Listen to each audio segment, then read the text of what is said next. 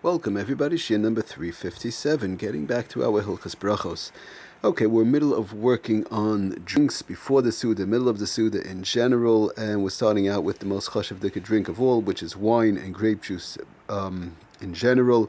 In general, I just want to mention, Takada, most of the Paiskim do, many Paiskim anyways, bring down that Lamaisa, the grape juice is part of um, wine, in other words, it's not, not, not to take away the importance of the wine, but the um, he brings down does this Mishabru in the Dirshu in the Mishabura that he brings down the Lamaisa that because of the fact that in general the halachas of grape juice as far as brachas and so on, kavua bracha latzmai says it, it, it has the same halachas pretty much as far as the brachas go and so on.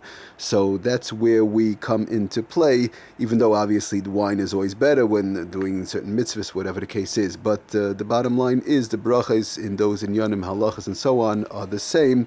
So in generally, and uh, Rabbi Bodner brings on also in the Sefer the, the, when we're talking about the halachas of the wine, whereby you have to make a bracha before, uh, on the wine in the middle of the meal, or the, the wine like we spoke about last year, and we're continuing the wine. Um, one makes a bracha on the wine they part the other drinks. In general, we have dra- grape juice also is included.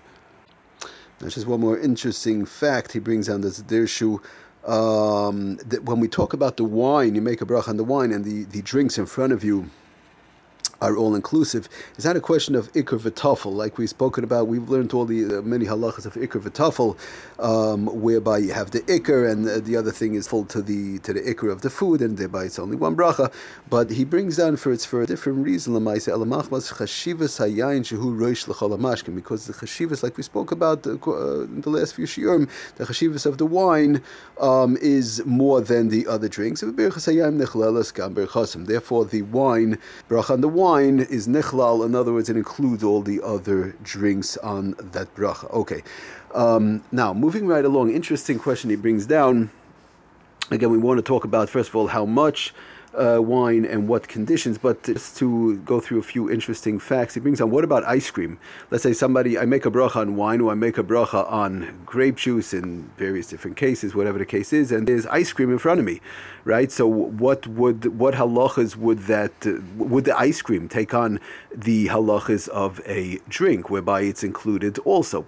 We've spoken about in the past. In other words, do you make a bracha on ice cream during the meal? We saw some say yes. Zalman. Reb Moshe says no because of the fact that it's a din of a, a drink. So so interestingly enough, if it has a din of a drink, maybe if it's in front of you, you want to make a bracha on wine or grape juice, so then so then it will be included and a bracha will not have to be made. But Lamaisi does bring down um, from Rab Shlomo Zalman that it does not pater it. Um, and therefore, uh, some that might say, yeah, but Lamaisa, they do say, many say it does not pater. The ice cream is not patered by the, is not nichlal, is not all in, in the bracha on the wine or the grape juice. And therefore, lache misafek yesh lifter es haglida uh, acher, uh, acher. In other words, if somebody taka has ice cream in front of them, ice cream or ices, ice cream or ices, I should say, because again, lefi some paiskim, ice cream or ices does have a din of a drink, and therefore, um, since there are those who say such, so the just brings down uh, if it's in front of you when you made the bracha on the wine or the grape juice. So then just to uh, make a different bracha on, let's say, a different food or whatever it is, a shahakal on something else, a piece of chocolate or whatever, a little bit of salt we've spoken about in the past or whatever the case is, and have in mind the ice cream because of the fact that it's a shtickle of a suffix. Um, like this, you want to, we always mention to get out of all sfekas, you make a bracha on something else and have in mind the ice cream or the ices. Now, um, in reference to how much the wine does one have to drink, let's say, let's say I have drinks in front of me. Again, the cases we'll get to, we'll get to in the upcoming shiurim. We want to first establish the halachas, and then we'll try and see some various practical applications. Obviously, as we always talk about, um, and then we'll move on to the drinks, the other type of drinks, the halachas of those type of drinks, and so on. Now, the question is um, how much does one have to drink in order for, in other words, if I drink, if I just take a sip of wine, is that enough? I take a sip of grape juice, I make a bar priyagaf, and I take a sip of grape juice. That's all I want. Now there's a drink in front of me, there's orange juice. I have to make a bracha on, on the orange juice. What, what's the halacha with that? So the Lamaisa they bring down, the Bir brings down, and the, the Paiskim follow suit and, and so on.